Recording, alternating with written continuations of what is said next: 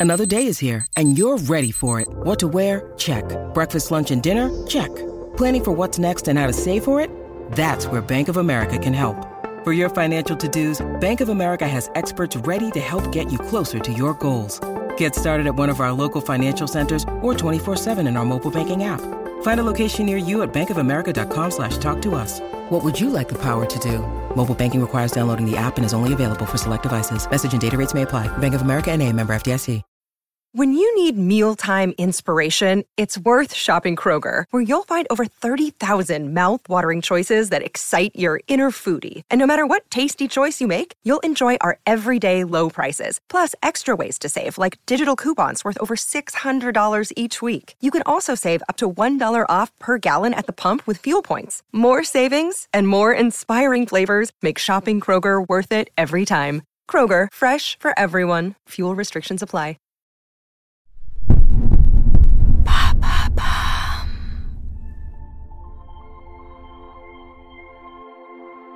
Il est un des fondateurs de la photographie moderne.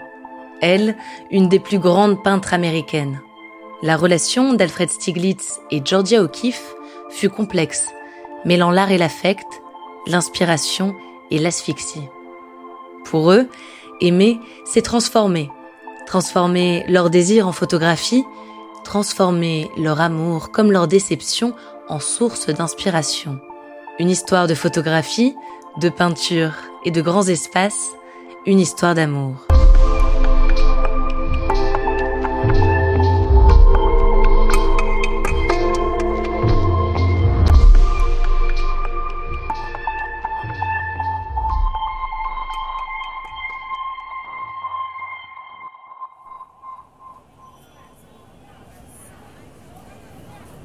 « 1916, New York. Au numéro 291 de la 5e avenue se trouve la galerie du photographe Alfred Stieglitz. À 52 ans, l'homme est reconnu tant pour ses propres clichés que pour avoir fait découvrir entre ses murs les grands artistes européens. Picasso, Matisse, Braque, Cézanne, c'est Stieglitz le premier qui les a introduits au public américain. Car Alfred a bourlingué. Il prend ses premières photos à 19 ans à Berlin sur le vieux continent, il prend conscience que la photographie peut être un art à part entière. Il développe son œil et sa sensibilité. Après huit ans d'expatriation, il regagne sa ville natale, New York. En 1916, Stiglitz est un homme marié et un père. Un matin, sur sa pile de courrier, il découvre une large enveloppe. Une amie photographe lui envoie les œuvres d'une jeune artiste vivant au Texas, Georgia O'Keeffe. Alfred découvre les dessins tracés au fusain. Des compositions abstraites qui véhiculent les états d'âme de son auteur. Très enthousiaste, il s'écrit Enfin une femme sur le papier. Il veut à tout prix la rencontrer. Georgia O'Keeffe a alors 29 ans. C'est une enfant de l'Amérique profonde. Elle a grandi dans le Wisconsin et a manifesté très tôt son intérêt pour l'art. Elle l'étudie à Chicago, puis à New York, avant de partir enseigner le dessin au Texas. Quand Alfred expose ses fusains, Georgia se rend à New York. Dès les premiers instants, une alchimie prend vie entre la peintre et le photographe. 23 ans les séparent, mais qu'importe. Difficile dès lors de séparer l'artistique de l'affectif. Albert voit en Georgia une muse, un modèle bien plus inspirant que sa femme trop mondaine qui lui interdit de prendre des photos à la maison. Alfred mitraille Georgia, sous tous les angles. Des portraits, des nus très sensuels. Chaque fragment de peau de Georgia se dévoile sur la pellicule. Son corps devient le sujet favori d'Alfred. Il lui dit Comme je brûlais de vous photographier, les mains, la bouche et les yeux et la gorge. Georgia n'est pas cantonnée au statut de muse. Alfred lui fait rencontrer le milieu artistique new-yorkais qui adopte presque immédiatement ses tableaux. Des fleurs comme on n'en a jamais vu. Peintes en gros plan, à la limite de l'abstraction. Georgia dit Je sais que je suis incapable de peindre une fleur. Je ne sais pas non plus peindre le scintillement du soleil sur le sable par un beau matin d'été, mais j'espère pouvoir, à travers la couleur, transmettre mon expérience de la fleur ou l'expérience que la fleur rend importante pour moi à un moment donné. Beaucoup voient dans les fleurs de Georgia des sexes, féminins comme masculins. Les connaisseurs analysent chaque pétale, chaque pistil, sans que l'artiste confirme leurs interprétations. Très vite, Georgia est reconnue comme artiste et non plus comme modèle du grand photographe. En 1977, Georgia se remémorait cette période.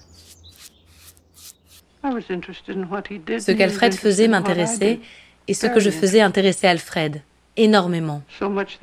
Tellement que son mot favori était non. Non à qui? À tous ceux qui voulaient quelque chose. Vraiment? Bien sûr. Il ne voulait pas que quiconque obtienne mes œuvres. Il voulait tout garder pour lui. Il aimait ce que je faisais et ne voulait pas le vendre. Il n'a jamais essayé de vendre mes tableaux. Il essayait d'empêcher les gens de les acheter. Si l'argent m'avait un tant soit peu importé, nous nous serions disputés sans cesse, mais je m'en fichais. Il aimait ce que je faisais, comme j'aimais ce qu'il faisait. C'est pour ça qu'on s'entendait bien.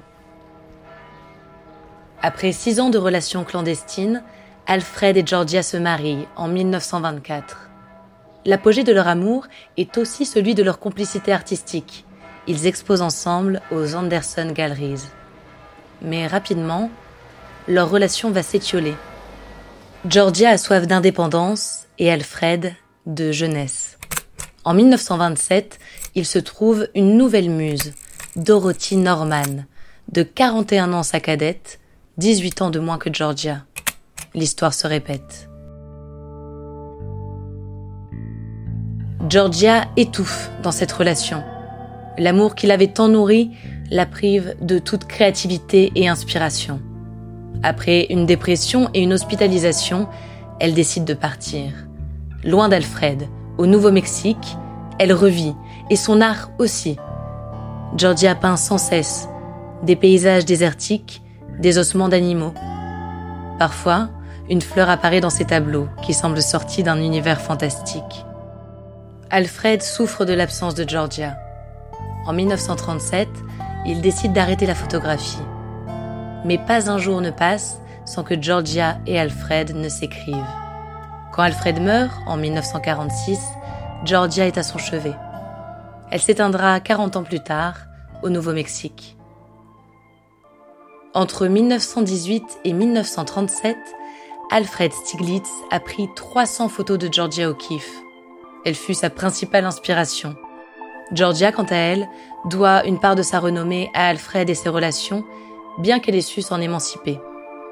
Aujourd'hui, leur relation passionne bien au-delà de cette Amérique qui les a tant inspirés.